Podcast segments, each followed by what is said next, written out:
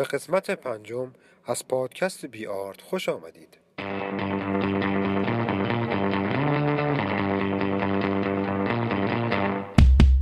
سلام بزرگ مر بی آرت هستم و خیلی خوشحالم که تونستم یه بار دیگه در خدمت شما خوبان باشم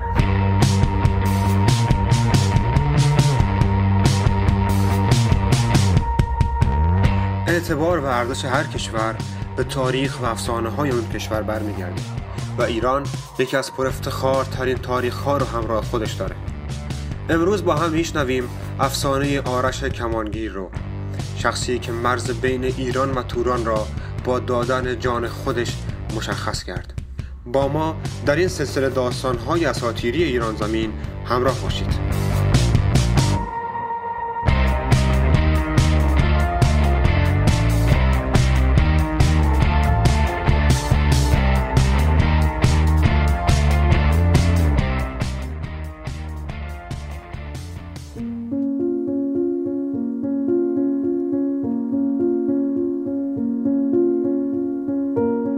در زمان پادشاهی منوچهر پیشدادی در جنگی با توران افراسیاب سپاهیان ایران را در مازندران محاصره می کند سرانجام منوچهر پیشنهاد سازش می دهد و تورانیان پیشنهاد آشتی را میپذیرند.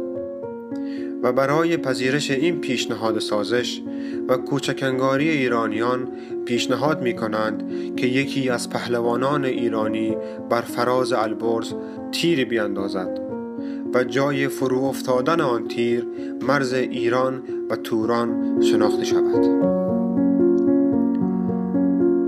در ایران کسی دلیری این کار را به خود نمی‌داد. آرش که پیک لشکر ایران بود پیامی را به لشکر توران می برد. پادشاه توران برای کوچک شمردن بیشتر ایرانیان خود آرش را برمیگزیند و آرش ناگزیر به پذیرش این کار می شود. از آن سو در لشکر ایران همه بر آرش خورده می‌گیرند که چرا این پیشنهاد را پذیرفتی و اینکه این کار مایه ننگ ایران خواهد شد.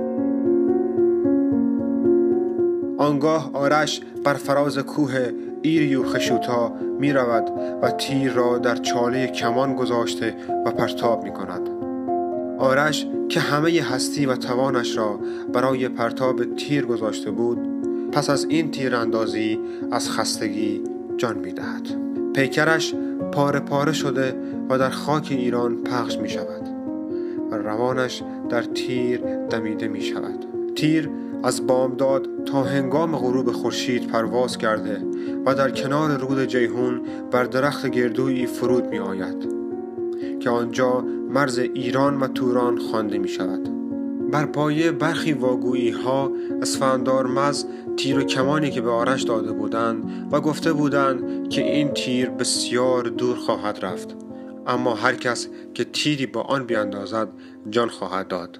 با این همه آرش آماده از خودگذشتگی بود و آن تیر کمان را گرفت.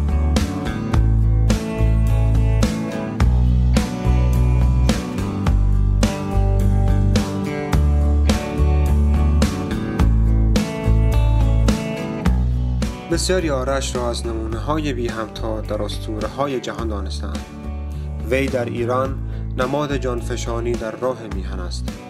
همان گونه که فردوسی می‌گوید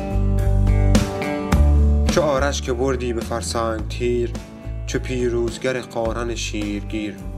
بزرگان که از تخم آرش بودند سبکبار و جنگی و چابک شدند. فرهنگ ما همواره لبریز از جانفشانی و از خودگذشتگی افرادی است که تونسته ایران رو پابرجا نگه داره. یاد و خاطره همه بزرگان تاریخ تا همیشه گرامی باد ممنون که تا انتها با من بودید. تا درود دیگر بدرود.